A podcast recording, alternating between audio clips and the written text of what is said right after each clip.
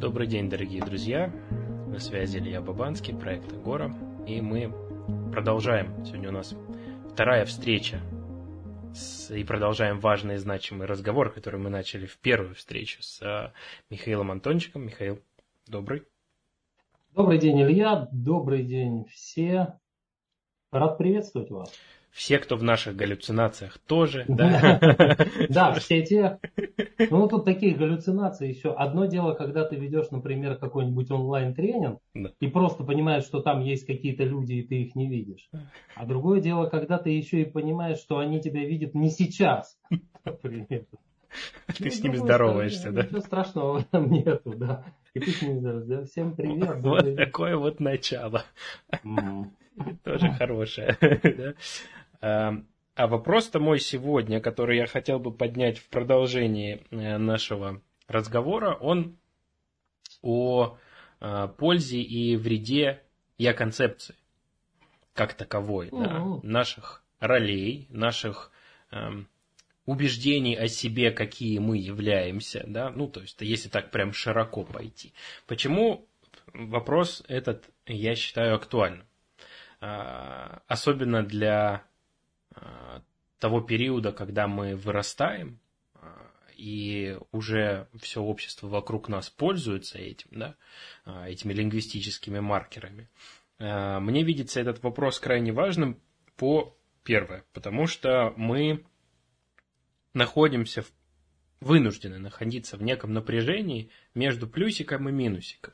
Ну, я вот здесь вроде бы успешный, а вроде бы как бы есть еще и сразу другая сторона, которая неявно пресуппозируется. Если есть успех, ну, подразумевается, что есть что-то и противоположное. И тогда мне приходится хвататься за успех, цепляться, делать так, чтобы он был со мной, чтобы я был таким, чтобы я себя ощущал с одной стороны, и с другой стороны стараться избегать неуспеха. И вот это вот избыточное напряжение, которое по большому счету создано, ну, как мы в прошлый раз поговорили, обществом, да, но же не культурой, можно сказать, обществом, вот, оно же основывается сугубо на наших выдумках, да, потому что кроме поведения в реальной жизни нам сложно что-то наблюдать, ну, что такое успех, нам критериально мы можем понять это только почему-то конкретному, да, и то это не будет являться успехом везде и всюду. Так вот, мне хочется поговорить с вами на эту тему, по причине того, как мы можем, возможно, оттуда выбираться, можем ли мы выбираться оттуда, из этих вот полярностей, да, и полезна ли нам я-концепция как таковая? Да, спросил ты, слушай, такими темпами мы до третьего эфира дойдем. Ну ладно, окей, давай попробуем разобраться, да, я полагаю, что ты так смело оперируешь понятиями я-концепции и пресуппозиции, потому что наши зрители, они немного в теме. Но, может, там мы в двух словах все равно конкретизируем, да, что я-концепция – это некоторая идея самоидентификации. Да, то есть все, что я могу про себя сказать после «я», и чаще всего это будет прилагательное. Какой? Да, я смелый, например, я сильный, я добрый, я успешный. Я целеустремленный, или там я ленивый, я бестолковый, я неаккуратный, я невнимательный. Это в НЛП принято называть я-концепцией. Или, да, есть и другое название, это identity, то есть идентификация, самоидентификация. Да, и вот по поводу полезности и неполезности, это прям очень крутой вопрос. Ну, давай вообще попробуем там сначала разобраться, а как это на нас влияет. В чем идея влияния я-концепции, какие здесь могут быть проблемы. Проблема номер один заключается в том, что существует некоторое количество тех самых социальных установок по поводу я-концепции. А надо сказать, что я-концепция – это идея очень часто социальная. Ну, собственно, нужно ли тебе быть успешным наедине с собой?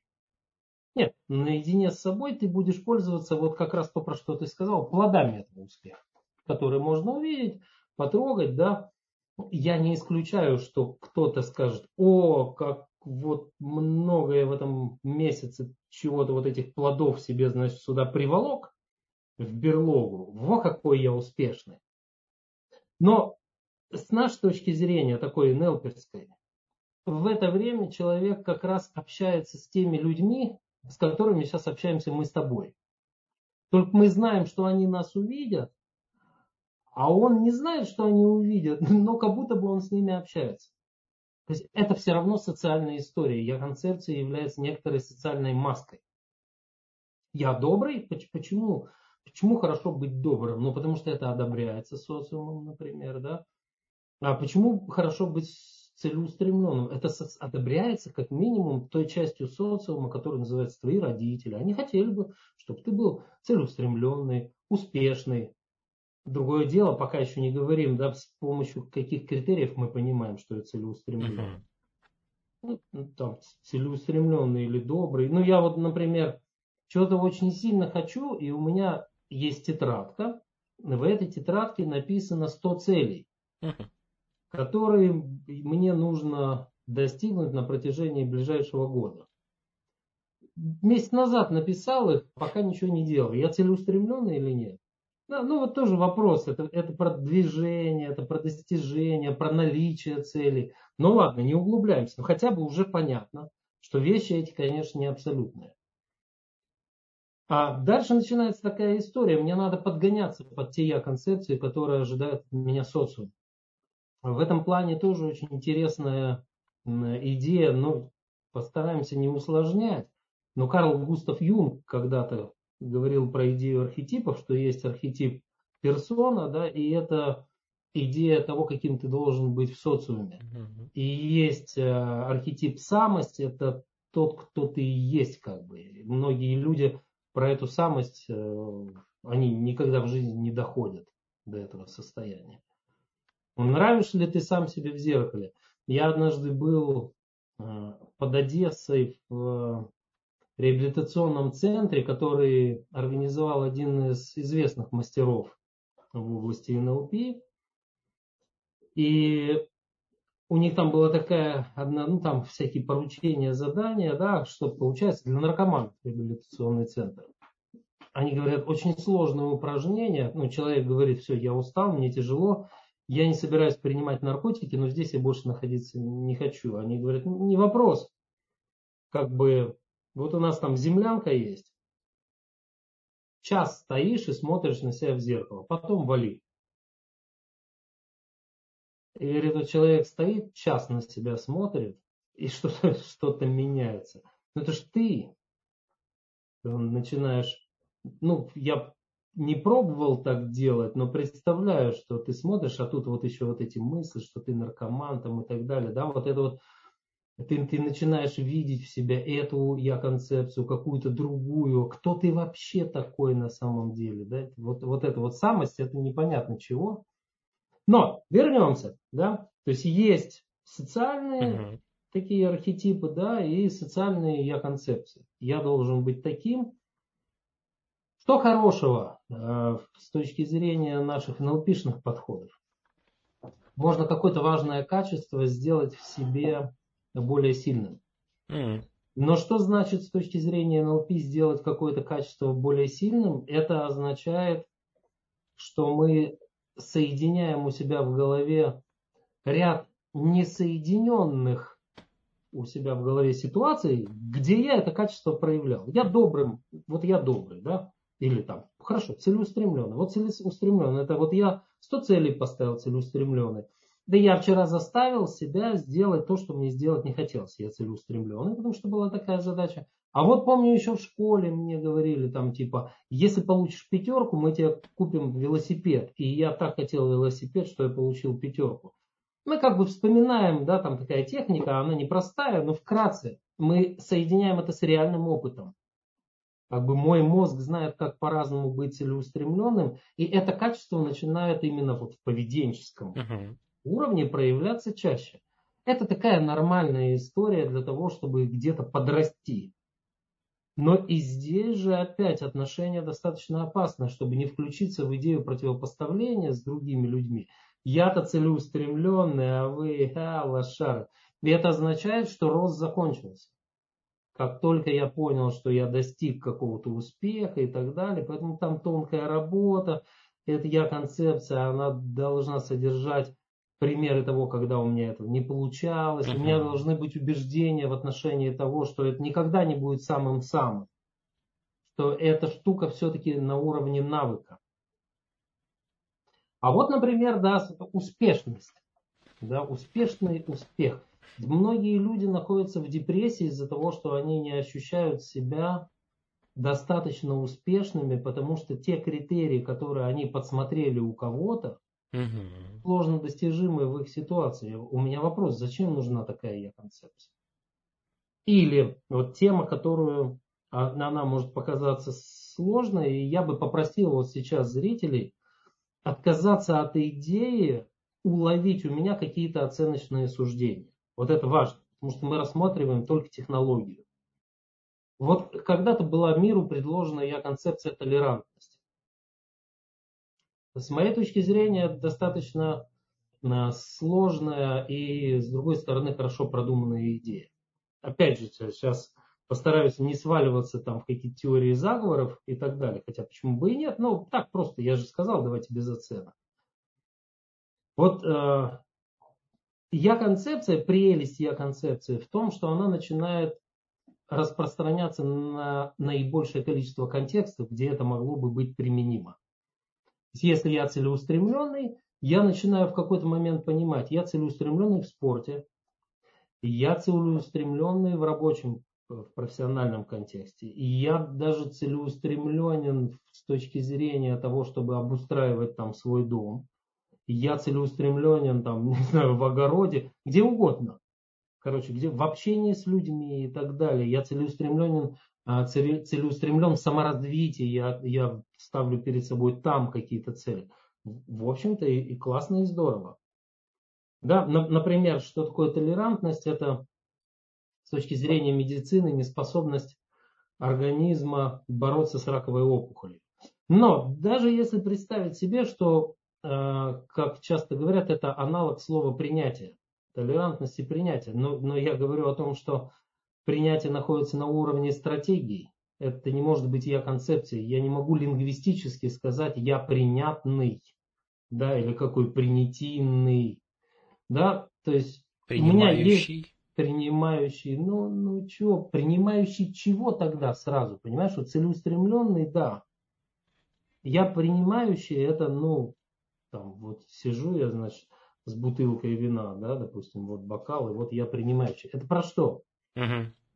Тоже на уровне стратегии, как будто. Не говорится, да, и мы понимаем, что принятие на уровне стратегии, когда это на уровне стратегии, это включается, это управляется убеждениями. Вот здесь мне принятие нужно, а вот с этим я, например, не согласен, и простите, у меня есть свое мнение по этому поводу. Если у нас толерантность становится я-концепцией, я должен быть вот таким с принятием ко всему. Да? Потому что это начинает... Как только есть противоположный пример, значит, ты нетолерантный. Вот ты толерантный, Илья, можно я сниму рубашку? Ну, так мне что-то как-то некомфортно, и буду себя за сиську еще пощипывать, так мне кайфовее. Ну, а что, у меня свои заморочки, блин, ты возьми и включи толерантность.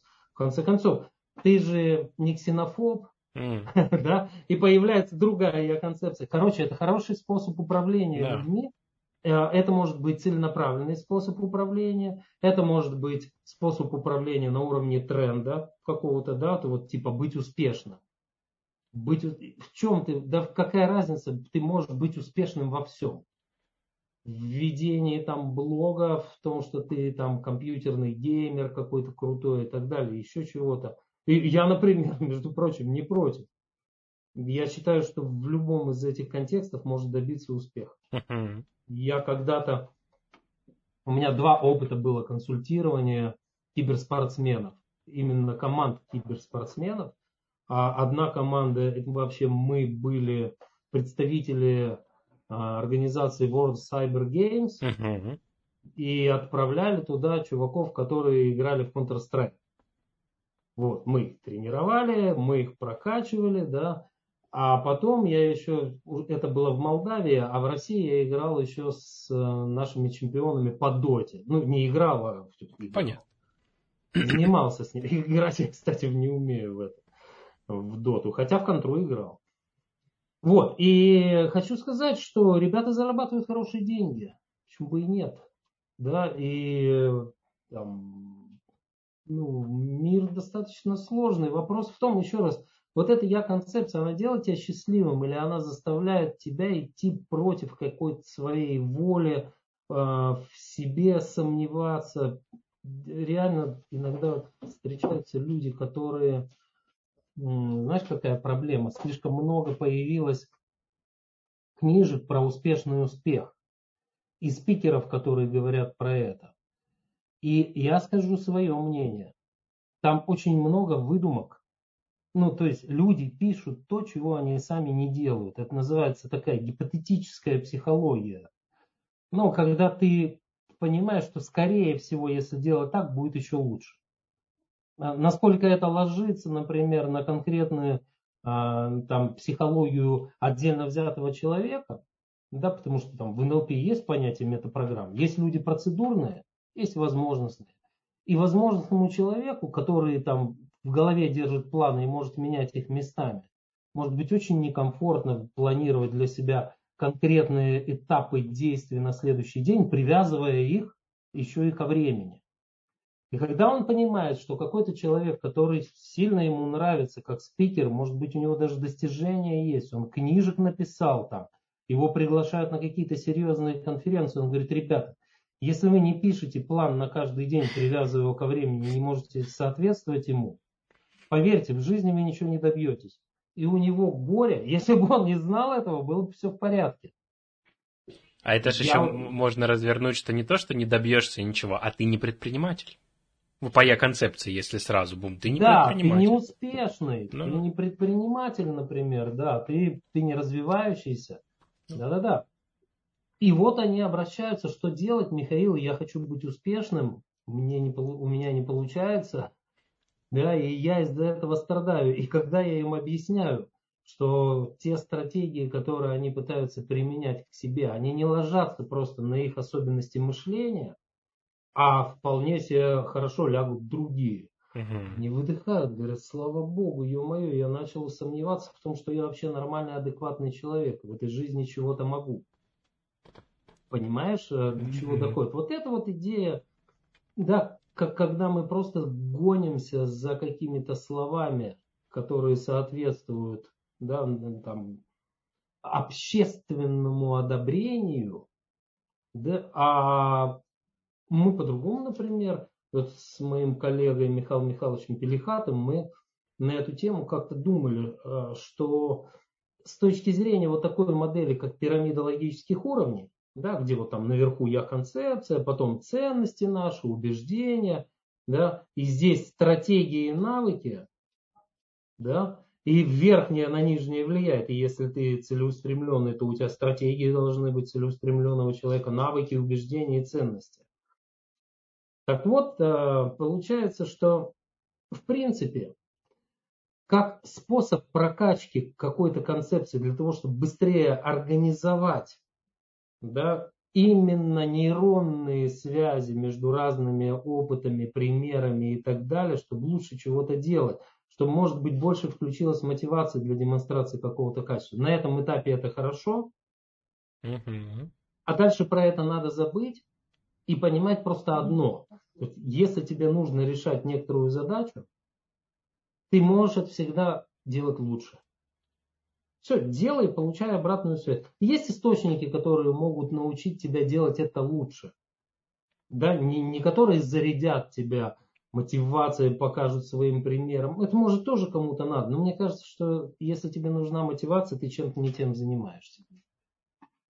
Но тебе надо было сильно себя убеждать сейчас, сесть вот за этот микрофон, там какие-то специальные упражнения мотивационные сделать, поработать с субмодальностями.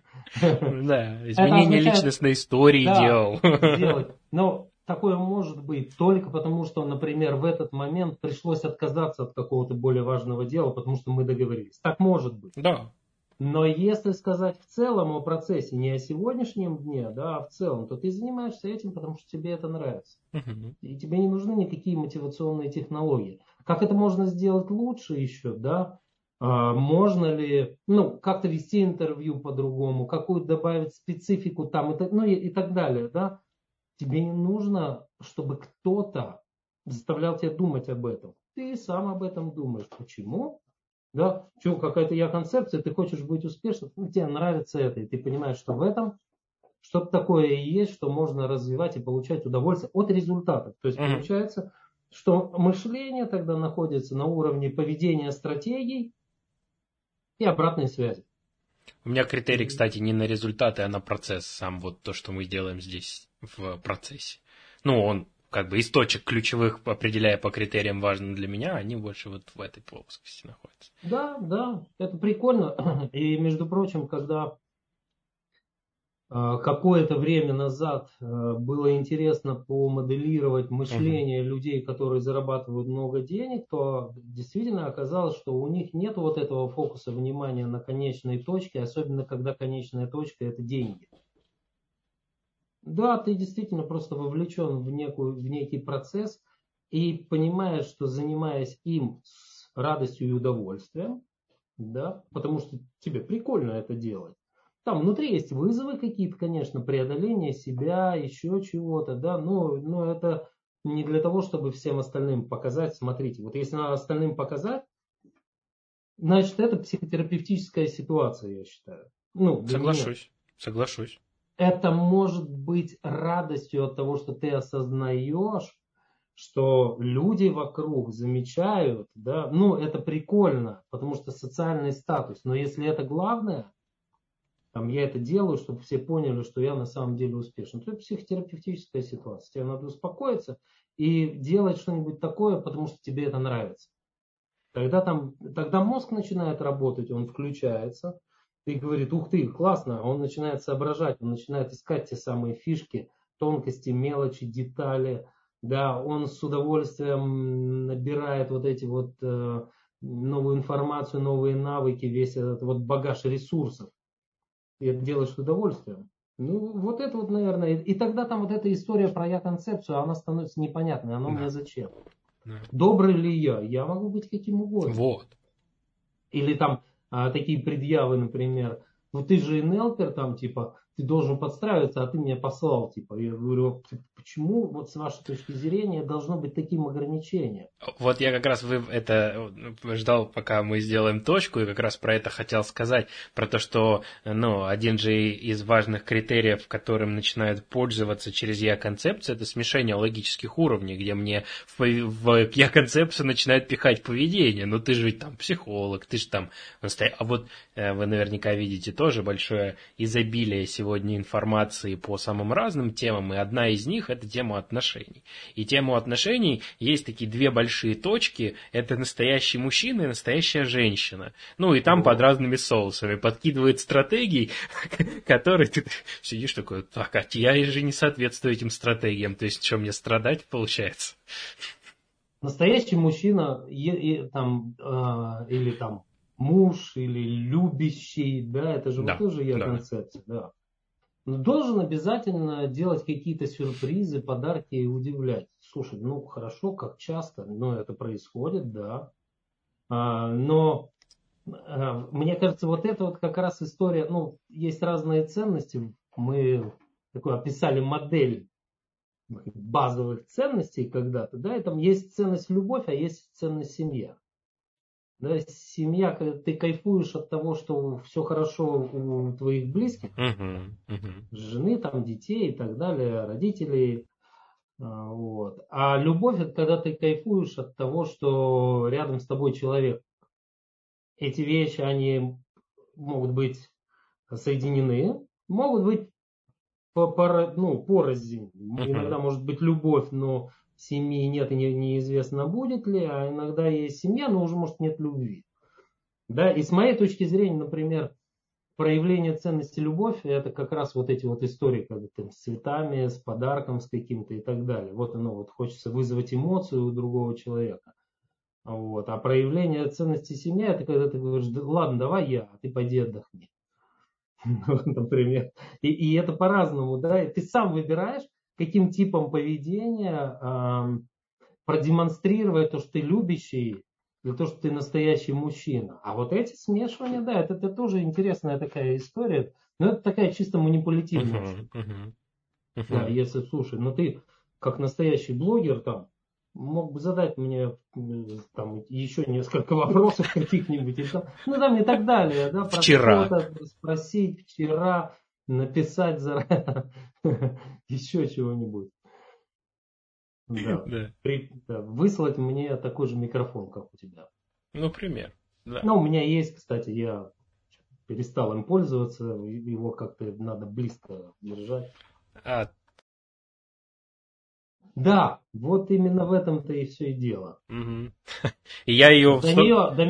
Стоило мне ее выслать как раз-таки, именно ногу, не микрофон. Да, до микрофона дело дошло, до ноги не дошло. Пока еще. Ну вот потому что я не блогер. Меня всячески заставляют постоянно выходить в какие-то эфиры. Я сильно этому сопротивляюсь, потому что очень люблю живое общение. Поддерживаю. У меня даже такая, если присмотреться в последнее время про всякие онлайны и так далее, у меня даже такая есть штука, которую мало кто замечает. Я в онлайне всегда с небольшой щетиной, а на это самое, а на открытых тренингах я всегда побритый. Это разные я-концепции. Да, да. Ну так, чтобы разделение было какое-то, да, внешнее, да, нежели уже так. Да. И если, ну вот мы про манипуляцию отчасти затронули, да, это же контекстуально, если прям сильно расширить, то, ну, любая наша коммуникация — манипуляция, да, и в этом смысле, по большому счету, если я там существую с другими людьми, которые привыкли, которых научили, с одной стороны, да, культурно-массовое просветление, да, где ты говоришь: ну вот хорошие девочки так не делают, а настоящие мальчики вот так тоже никогда не делают. А потом дальше там сын, дочь, кто-то, муж, жена, ученик, ну и дальше для того, чтобы следовать правилам, казалось бы, вроде бы, да, и это... Ну, вы не понаслышке это знаете, к вам с этим тоже, я думаю, часто обращаются, когда человек настолько ощущает себя внутри раненым, там, травмированным или еще каким-то в этих своих внутренних диалогах и вспоминаниях о том, как его там какая-нибудь, я не знаю, девочка или какой-нибудь мальчик как какое-то время или большое количество времени там называли ненастоящим мальчиком, слабаком, беспомощным или какой-нибудь там некрасивый или еще что-то. И вот, ну, в моем окружении не было других концепций, как и в окружении многих людей, наверное, где мне бы сказали: да вообще это, ну вот это звуки изо рта просто, они вообще ничего не значат с этой точки зрения. Ты можешь как слушать, так и не слушать. Они ни в коей мере не могут описать тебя. Они никогда не знали тебя и не узнают. Они себя-то не знают. С чего вдруг они тебя будут знать, какой ты слабый, ты сильный или еще что-то. И в этом смысле такая уязвимая часть, угрожающая часть, ну такими ярлыками назовем, я-концепции с моей точки зрения — это отсутствие знаний и навыков, как и что противопоставлять. То есть в целом, да, это как... Мне сейчас не приходит пример, вот, но это как некоторая такая большая часть, и есть ее контрчасть, которой там большая часть людей пользуется, а мы как люди сидим такие... схавал, а потом 2 недели сидишь и ходишь вот такой грустный, напряженный. Вот, наверное, больше вот в эту точку она прям для меня такая интересная. Прям такая. Если... Как от этого защититься, будучи... Ну, как защитить детей? Там, детей-то вообще... В эту сторону, да? Детей, или, вот... или про себя тоже? А давайте с детей. Вот прям... Если взрослый, ты понимаешь, каким стратегиям можно обучить, да, себя или, ну, там, другого человека, то с детьми как? Хороший вопрос.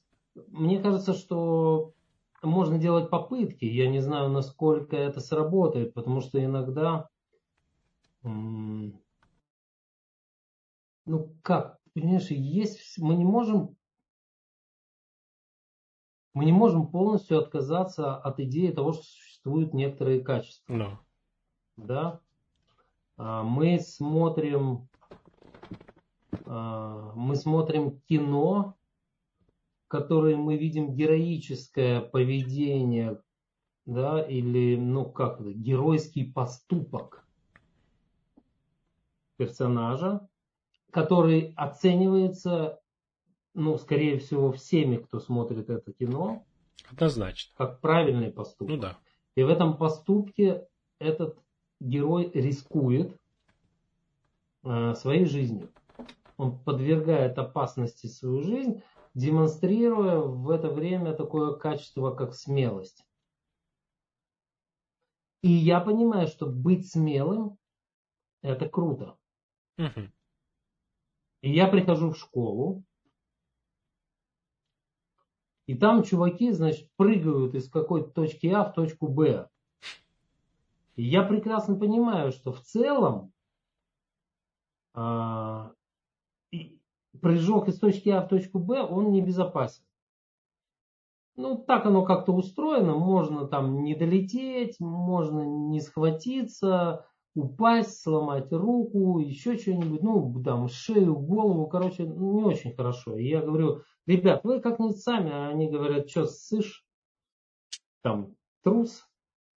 А у меня соединяется, что вообще-то нормально, есть этот главный герой фильма, который смелый. А я-то что, и тут получается такая идея, что мне надо себе и остальным доказать, что я смелый. И прыгнуть, и совершить на самом деле глупость. В этот момент я не смелый, а глупый. И, на мой взгляд, донести это до ребенка, это прям нужно какое-то количество времени. То есть не пытаться, наверное, это решить одним разговором. Самое главное — научить его отделять контексты. Опять уйти от этого я-концепции, я смелый. Смелый значит безмозглый. Да, как говорят, свобода и вседозволенность. Это точно не одно и то же должно быть. Или все-таки одно и то же. Да, твоя свобода заканчивается там, где начинается свобода другого человека. Это правильная идея или неправильная? И так далее. Контекстуально, смотри, он рисковал ради чего-то. И это не означает, что если завтра ему нужно будет рисковать ради ничего, он будет это делать просто, чтобы себе и остальным доказать, что он рискует. Мы делали такое с ребенком несколько раз, когда мы ходили в кино и, например, с нашей точки зрения смотрели, может быть, несколько сомнительную картину. Да, ты понимаешь, чего происходило? Почему так? Зачем? А это? А как можно было? А как надо было? А что мотивировало? То есть это вовлеченность. Здесь, если, например, от в целом провокативного поведения собеседников в школе, можно одним советом научить. Слушай, если тебе будут говорить слабо и про все что угодно, ты ответь да и ухудши свое положение. Слабо тебе спрыгнуть. Ты говоришь с этого, мне с бордюра слабо спрыгнуть, не то что с крыши. А что надо у мамы отпроситься? Если только у мамы, мне у всей семьи. Да, и ты превращаешь эту ситуацию тогда в такую глуповатую, и там бессмысленно дальше тебе цепляться, потому что ты вроде свою ситуацию ухудшил до невозможности.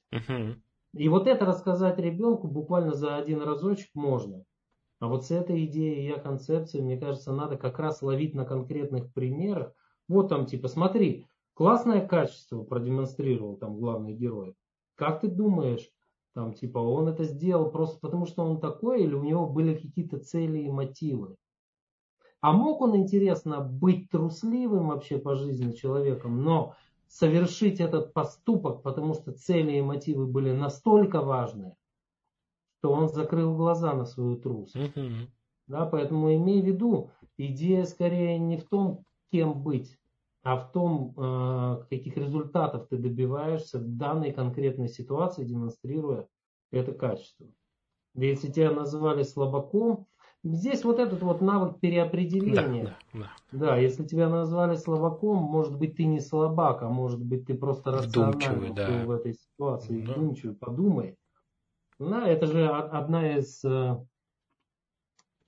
стратегий разрушения Я-концепции, которую мы рассматриваем на боевом НЛП, когда человек говорит: я такой целеустремленный. Говорит: что значит целеустремленный? Вот захотел, и у меня получилось. Да ты просто везучий. Ну, согласись, там было много внешних факторов, и они совпали. Если бы они не совпали, ничего бы не произошло. А, ну да, наверное. Ну, и как бы везучий. А потом мы ему еще объясним, что везучий он там редко. Вот это умение переопределить, то есть понять, может быть, сейчас я демонстрирую или отказываюсь демонстрировать вот это, потому что демонстрирую другое. Вдумчивость, да, там, рациональность. Ну, вот они прыгают, да, ну, молодцы, конечно, может быть, им весело, и это создает у них чувство адреналина какое-то приятное, а у меня это неприятное чувство адреналина. Но, как показывает практика, кто-то из них обязательно себе что-нибудь сломает. Я бы не хотел, например. Ну да. Вот. Я играл, мы играли на турниках, у нас в школе были такие, ну, большие рукоходы и так далее. Да, и я тоже играл, и люди, и дети вели себя там по-разному. С точки зрения риска. Да. Мой близкий товарищ свалился и сломал ключицу себе. А я, слава богу, за школьный возраст не сломал себе ничего. Вот не было перелома. Был ли я более осторожен, чем остальные? Да, я уверен. А были ли случаи, когда кто-то говорил, что я ссу? Конечно. Цепляло ли меня это тогда? Да, честно, цепляло. Помогло бы мне, если бы мне объяснили, что это провокация с одной стороны, с другой стороны бездумное действие. У тебя в жизни будет миллион способов продемонстрировать смелость. Вот только надо, чтобы она была там обоснована. У нас же тоже вот немало бывает случаев, когда человек начинает демонстрировать смелость, уже став взрослым. Да. Ситуации, когда кто-то кого-то обижает, но он эту смелость начинает демонстрировать вместе с мощной агрессией. Потому что его когда-то там обижали. Опять случай для психотерапии. И он подходит и говорит: вы что тут офигели, там, типа, или там, да я тебя. А там какой-то отмороженный тип там достает, например, нож и, там, и подрезает его. И сколько таких случаев, когда человек вписался, я понимаю, как он это сделал, что это вызвало подобную реакцию. Можно по-другому. Если ты видишь, да, что достаточно странные люди кого-то обижают, ну, если ты умеешь на их языке говорить, подойди, поговори. У меня такие случаи были, я рос в большом дворе, я общался с разными людьми. Вот, и у меня там пару лет назад был случай, когда ко мне такие подкатили, говорят: а что ты там смотришь все время на нас? Вот, и я ответил им одной фразой, он там постучал меня по плечу, сказал: извини, брат, и ушел.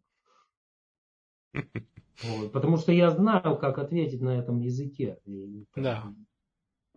Просто, и это не демонстрация смелости. А если бы я не знал, ну, сложная ситуация, серьезно, было бы, наверное, сложно. Может, и не вел бы себя, с другой стороны, так, чтобы ко мне можно было прикопаться. Ну, то есть, вот эта штука там из крайности в крайность. Ты был трусливым, сейчас ты стал смелым, давай всем доказывай, особенно если выпил. Да, вот не надо.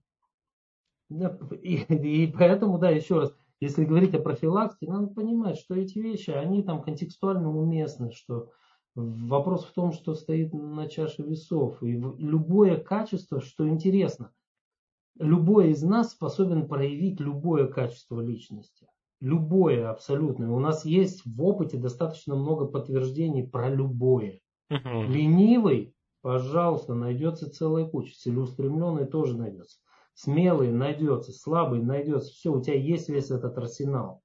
Вот, ты можешь быть каким угодно.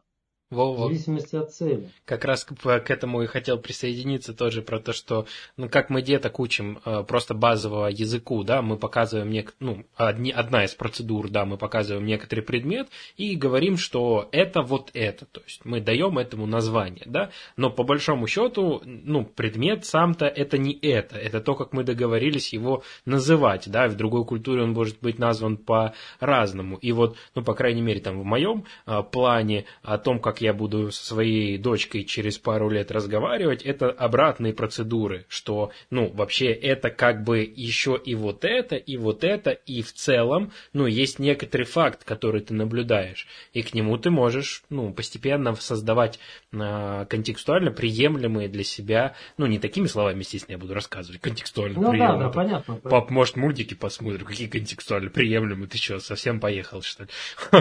Ну, там я...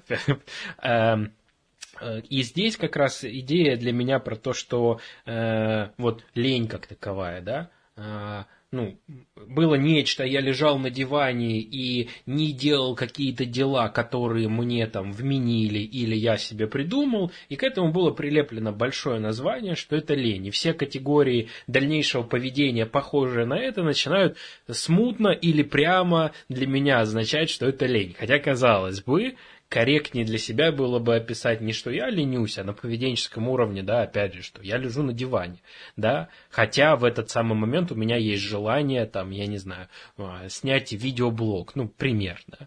И я не являюсь, ну вот, терапевтические стратегии, допустим, РЭПТ и КПТ, да, крайне сильно направлены на идеи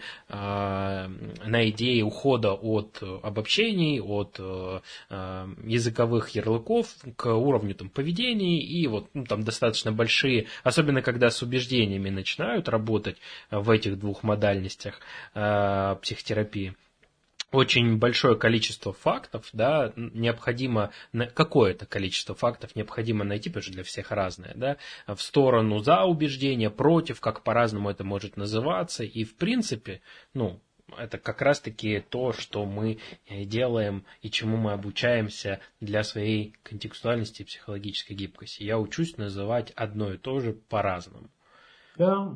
Да, и более того, вот по поводу лени, да, даже если в НЛПерской терминологии, да, давайте попробуем сформулировать позитивно, что я делаю-то да. И для чего. Я лежу на диване, чтобы что. И может оказаться, потому что у меня сейчас явная такая нехватка удовлетворения такой ценности, как психологическое здоровье. Просто тупо надо ничего не делать, не надо, чтобы мозг сейчас отдыхал, и это будет здорово, да. Есть и другая история, да, а мы начинаем как бы привязывать, да, это хорошая идея про ярлычки, а мы начинаем привязывать некий общий ярлык для ситуации, в которой есть задача, и я ей не занимаюсь, значит, я ленюсь, да, а бывает еще и другая история.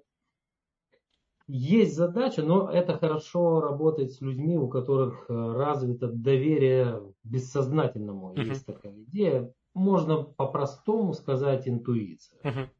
Да? Я лежу и не делаю, хотя мог бы делать, потому что где-то там я чувствую, что еще чего-то в голове там не встало на свои места по поводу этой деятельности. Ну, то есть, условно, я и не думаю про это, но понимаю, что мозг занимается этой работой. Вот я умею, например, отлавливать у себя такой сигнал. Очень он отличается... Очень про возможностных людей, мне кажется, да. Очень про возможностных. Ну, и это и про возможностных, с одной стороны. С другой стороны, все-таки эта идея умения калибровать у себя определенные ответы.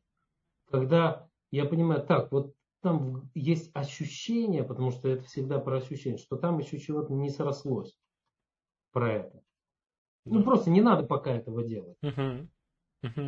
И потом, когда наступает момент, и ты это делаешь, ты точно себя отвечаешь на вопрос, почему вот сейчас это был лучший момент.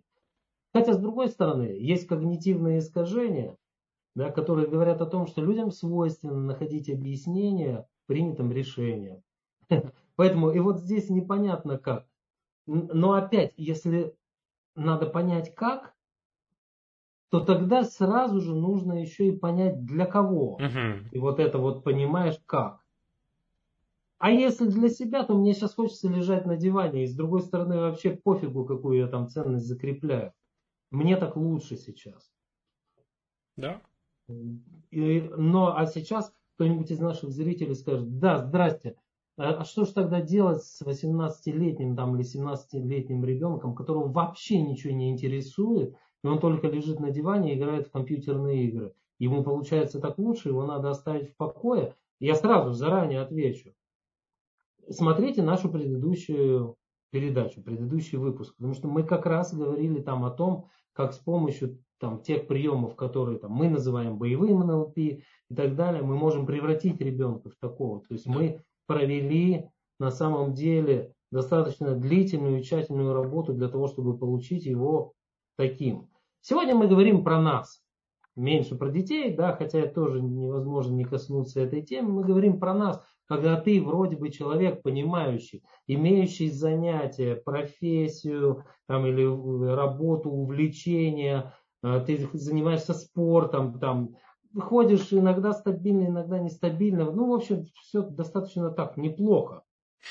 И тут вдруг ты лежишь на диване и понимаешь, что есть задача, и ты ее не решаешь. Вот опять то, про что мы только что говорили. Хочется, чтобы вы сейчас рассматривали то, что мы говорим, именно в этом контексте, а не обобщали на все в жизни ситуации, где человек лежит на диване.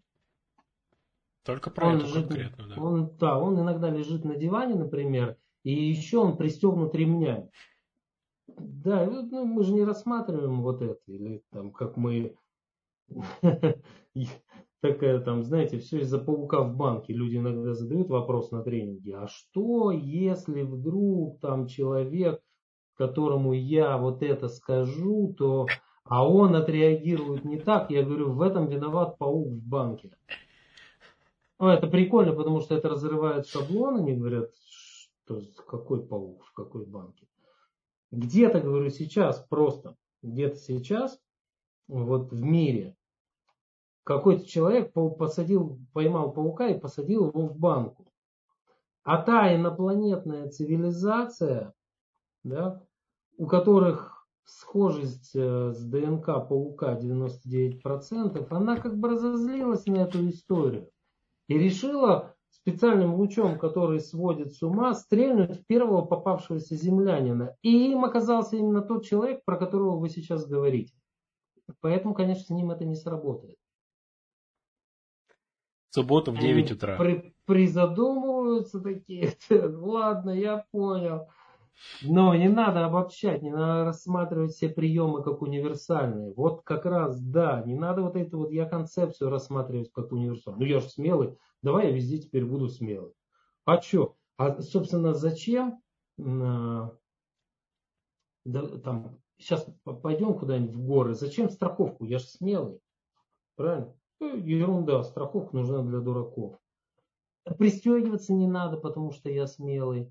Соблюдать правила дорожного движения не надо. А зачем в зеркало смотреть, там, если ты собираешься перестроиться в другой ряд? Ты ж смелый.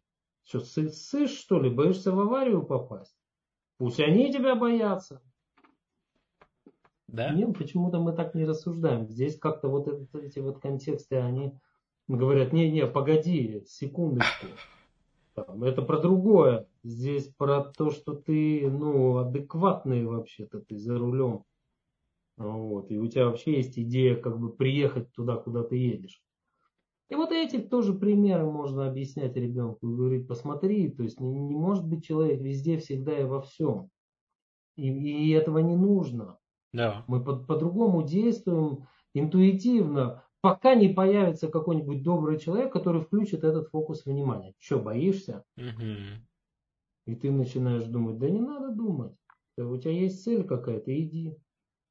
Ну, а это как раз то, что вы описали, это же прямое следствие в значительной части ситуации, когда из привязки к я-концепции мы даже без других фокусов внимания в этот момент людей, да, их может не быть, мы уже настолько надрессировались, что я там не выполнил свое расписание, этот day schedule свой и без смузи, вот, и как-то я себя уже чувствую вот уже, ну, не очень, потому что не закрыл там свои обещания перед собой, да, хотя, ну, я привык это так называть, что я вот себе пообещал, писал, а цепочки разворачиваются крайне иррационально и странно. Ну, я вот, типа, пообещал себе и не выполнил, значит, я там, я не знаю, какой-нибудь безответственный, а если я безответственный, у меня вообще никогда ничего не будет получаться. А если никогда ничего не будет получаться, так кому я такой нужен? О, прикольно, как я оказался с невыполненного задания в ощущении, что я никому больше не нужен. Интересный путь.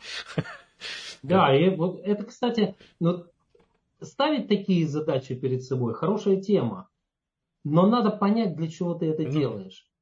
Ты делаешь это не для какой-то я-концепции, а ты тренируешь в себе дисциплину. Например. Потому что это хороший навык. Это навык, это умение быть, да, я-концепция, дисциплинированным, звучит так. Но это означает, что такое дисциплина? Это означает, что есть задача, ты ее выполняешь, вне зависимости от того, хочешь ты ее или нет. И когда мы понимаем, что в жизни так бывает, и иногда выполнение такой задачи может принести какие-то блага, потому что это какой-то кусочек большого процесса, и в этом тебе вот это нравится, от этого ты вообще кайфуешь, а вот это вот мелочь, ты ее прям так не хочется делать. Вот здесь дисциплина помогает. Встал, сделал. Можно тренировать, можно, но тогда ты понимаешь, что ты просто сегодня плохо потренировался, а не то, что ты... Да, да, вот ты поставил задачу и не сделал. Могу, я тогда могу. Угу. Ради так чего? Произошло. Да. Да, ну так просто произошло. Ради чего справляться с дискомфортом, когда он есть, да, вот моя идея, которую я могу придумать, и она может быть не связана с моей идентичностью, а некоторые, ну, все-таки связывают с идентичностью и говорят, что, ну, я тогда буду, вот, я не знаю, там, еще более успешным, да. И они страдают. Да. Идентичность — это очень болезненная штука. А почему она болезненная? Потому что она должна быть без сомнений. Да. Я могу только гипотетически представить, но пошло это от того, что человек я или нет. Мужчина или женщина, я точно это знаю, что я человек и я мужчина. Да? Дальше, связано ли это с какими-то другими поведенческими паттернами, это другой вопрос. И через что я это знаю. Но нет, я чисто внешне понимаю, что я человек и я мужчина. И в какой-то момент, наверное, для людей почему-то стало важным осознавать, что я-то человек, а они нет, животные. Ну, не про других людей, а вообще. Да. Венец творения, там, самый главный на планете.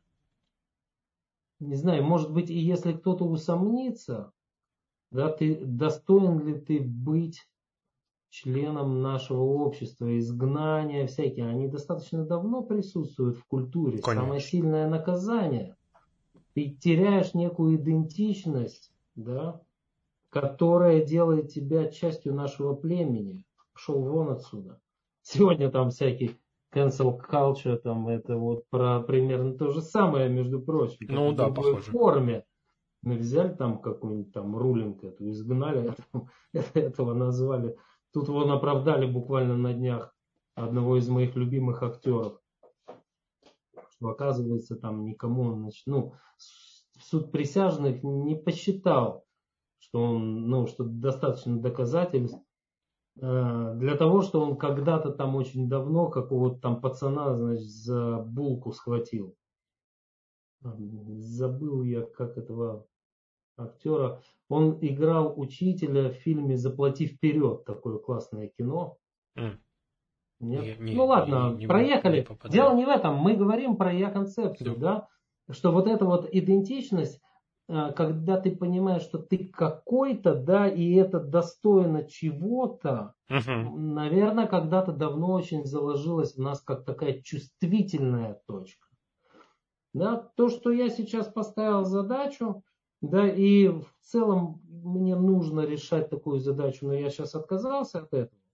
Если это не связано ни с какой я-концепцией, я спокойно реагирую на это. Да, и я понимаю, а как мне ребенка заставить, да, чтобы он что-то делал? Давай ему буду говорить, так ты что, не хочешь быть успешным? А ты дурак, что ли? И мы сами начинаем играть в эту игру, как раз для того, чтобы на эту на эту чувствительную точку надавить ему, чтобы он быстрее начал там чего-то делать. А получается опять обратно.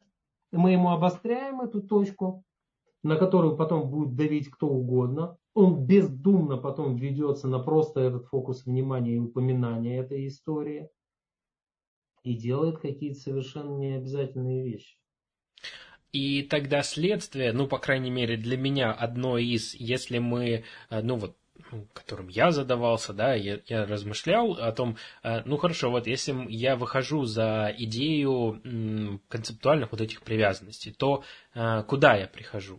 И, ну, для меня на текущий момент времени, я не знаю, как будет дальше, я не знаю будущего, но на текущий момент актуально это высказывание, оно больше про то, что в mindfulness, в осознанности, которая идет там от буддизма, принято называть наблюдающим я, да, которое, когда я рождаюсь как ребенок, да, у меня есть органы восприятия, да, которые воспринимают жизнь непосредственно. И если к этому отсылку делать, то вот он как если бы настоящий я, ну, в кавычках настоящий, да, здесь может возникнуть большой спор, но тем не менее, да, это непосредственное восприятие окружающего мира без необходимости оценивать его. Да? И вот в этом смысле это, ну, лично для меня это достаточно прочная опора, потому что сложно вообще что-либо... Ну, можно придумать, изощренные умы наверняка придумают, но с моей точки зрения крайне меньший диапазон, что с ним можно сделать, чем я умный, я психолог, я муж, я отец или еще кто-то. Вот. И в этом смысле, если внутри я понимаю, что это только социальные роли, которые я играю, и это устойчивое понимание, да, то мне гораздо легче в моменте воспринимать, что, ну, на самом деле ничто, тем более из слов других людей, не может ранить меня как такового, потому что, ну, они сейчас к какой-то идее обращаются, ну, явно не ко мне. Вот. Ну, это для меня, по крайней мере. Как оно для вас, если мы выходим из я-концепции? Для меня, видишь, вот в том примере, который ты предложил, мы вроде как выходим, а с другой стороны просто должны на что-то другое поменять. Возможно. А такой, скажем, квантовый подход к ситуации. С точки зрения квантовой физики, если в какой-то момент ни один человек не будет смотреть на Луну, то она типа исчезнет. Ну, типа, наблюдатель формирует систему. Если ты перестаешь думать про это, вообще ты перестаешь думать так, тебе вот что, действительно обязательно надо кем-то себя считать? Не, я понимаю, про что идет речь, конечно. Да? Ну, там, и даже человеком не обязательно, это и так понятно. Здесь хороший может оказаться, а может еще и более усложняющий всю ситуацию пример. Про миссию, там же есть еще дальше уровень миссии, да, это включенность в большие системы, и там где-то может быть в том числе ответ на вопрос, да, что ты в этом мире-то делаешь вообще? И прямой ответ на этот вопрос, он очень часто может приводить к бессмысленным и депрессивным мыслям. Ну, то есть ради чего мы здесь это все? Ну, все равно каждый из нас умрет в какой-то момент там, и так далее. Да? Здесь, с одной стороны, религиозная позиция может возникать и включить определенную легкость и спокойствие. Типа, все понятно, все нормально. А если нет? А если нет, то тогда не надо об этом думать. Вот такая есть идея. Занимайся чем-то, погоди, сосредоточься. Вот есть смысл. В чем смысл жизни, говорит? Да нету, смысла в жизни нету, есть смысл в работе. Это такой был хулиганский дяденька старый, Дмитрий Гайдук, никогда тебе не попадался? Слышал. Который джатаки там расставил. Слышал. Вот там вот есть джатака, которая называется джатака о некой такой субстанции, которая... Значит, выходит из животных и людей тоже. Просто не хочется говорить слова некрасивые в эфире. Неважно. Так вот там вот такая глубинная история про то, что вопрос, а что же это такое на самом деле? Да, и получается, что ничего не является вот этим дерьмом на самом деле, да, и все условное, и все контекстуальное. Он говорит, тогда ты ты мне, говорит, задай мне какой-нибудь хороший лучший вопрос. Он говорит, а вот хороший вопрос, это вопрос о том, какой вопрос самый хороший, самый лучший. Он говорит, ну, тогда, говорит, я не понимаю, в чем смысл жизни. А говорит, в жизни, говорит, смысла нет, в жизни есть кайф, а смысл есть в работе. Говорит, вот мы поэтому и работаем. Там примерно такой вот вывод. Да, вот про это там, ну, типа, может, не нужны тебе никакие я-концепции. Ты чем-то занимаешься и понимаешь, что все, что ты делаешь, можно делать лучше. Надо ли? Опять, нет, не обязательно. Потому что если надо, то для кого? А может, слово там «надо» и «для кого» заменить на «интересно для меня». Мне интересно делать вот это лучше. Мне интересно развиваться в этом направлении. Тогда получается, что мы, по сути дела, очень четко и понятно можем сказать про свои ценности, да, и осознание, какие из них являются для нас более актуальными, какие менее. Позволяют нам где-то разобраться с системой приоритетов, если мы вдруг заблудились, что тоже, кстати, там не всегда бывает, но бывает, люди уходят в какое-то одно, в самореализацию, забывают про семью, про здоровье, там работа, проекты, потом оказывается не здоровья нет, и жена что-то как-то уже там с соседом. Вот. Ну, типа, нехорошо. Вот. Зачем ты, собственно, довел до этого всего? Вот, а мне здесь как раз жена намекает, что мне пора за ребенком ехать. Значит, пора? Значит, да, пора. Ну, то есть, вот подводя, да, итог, еще раз, потому что там где-то вот сейчас это обрежется, имеет смысл, про ценности все понятно, разобраться можно. Ты понимаешь, что там тебе актуально сейчас саморазвитие, самореализация, любовь или еще чего-нибудь. Понятно. Про здоровье понятно. Актуально тебе здоровье, какое физическое, психическое, сколько им заниматься, надо, не надо, как. Там про любовь, про прочее, про общение, про дружбу, какие у тебя мотиваторы, с этим ясно. Про убеждения понятно, чем ты хочешь заниматься. Зачем? Да, для чего тебе нужно это и для чего то. То какие цели и ради чего ты занимаешься вот этими задачами. Про стратегии понятно. Я это делаю так, могу делать по-другому, могу. А может не надо, а может надо. Быстрее будет или нет, или может сложнее. Может в этом прикол тоже. Опять убеждение. То есть вот в этих системах более-менее понятно. Зачем мне нужно быть всегда и везде добрым, целеустремленным. Или искать этому какое-то место, непонятно зачем. Но если какое-то качество имеет смысл вдруг взять и укрепить, потому что понятно, что вот мне хотелось бы, чтобы вот это просто надо, именно, но это будет не на уровне убеждения, что я такой, это просто будет прокачка на своем внутреннем, полученном уже когда-то опыте. Как по-разному я был добрым и целеустремленным. Тогда я понимаю, да, действительно, я-то умею это очень по-разному делать. Значит, я могу быть и таким. Да, вот на таких этапах, на этапах каких-то изменений, какого-то роста, трансформации, вот эти работы с я-концепциями я считаю полезными. По жизни, ну, наверное, это лишняя история. И на этой прекрасной ноте, на раздумьях и вопросе, да, так на открытой рамке, скажем так, можно, собственно говоря, завершиться. Да, да. И желаем всем зрителей здоровой я-концепции, что имеется в виду здоровой в психологическом смысле, а не вот такое огромное. Ну да. Здоровье, поспокойнее с этим. Окей. Может быть разными. Окей, да. Всем пока. Да, задавайте свои вопросы, оставляйте их, и всего хорошего вам. Пока-пока. Да, до свидания.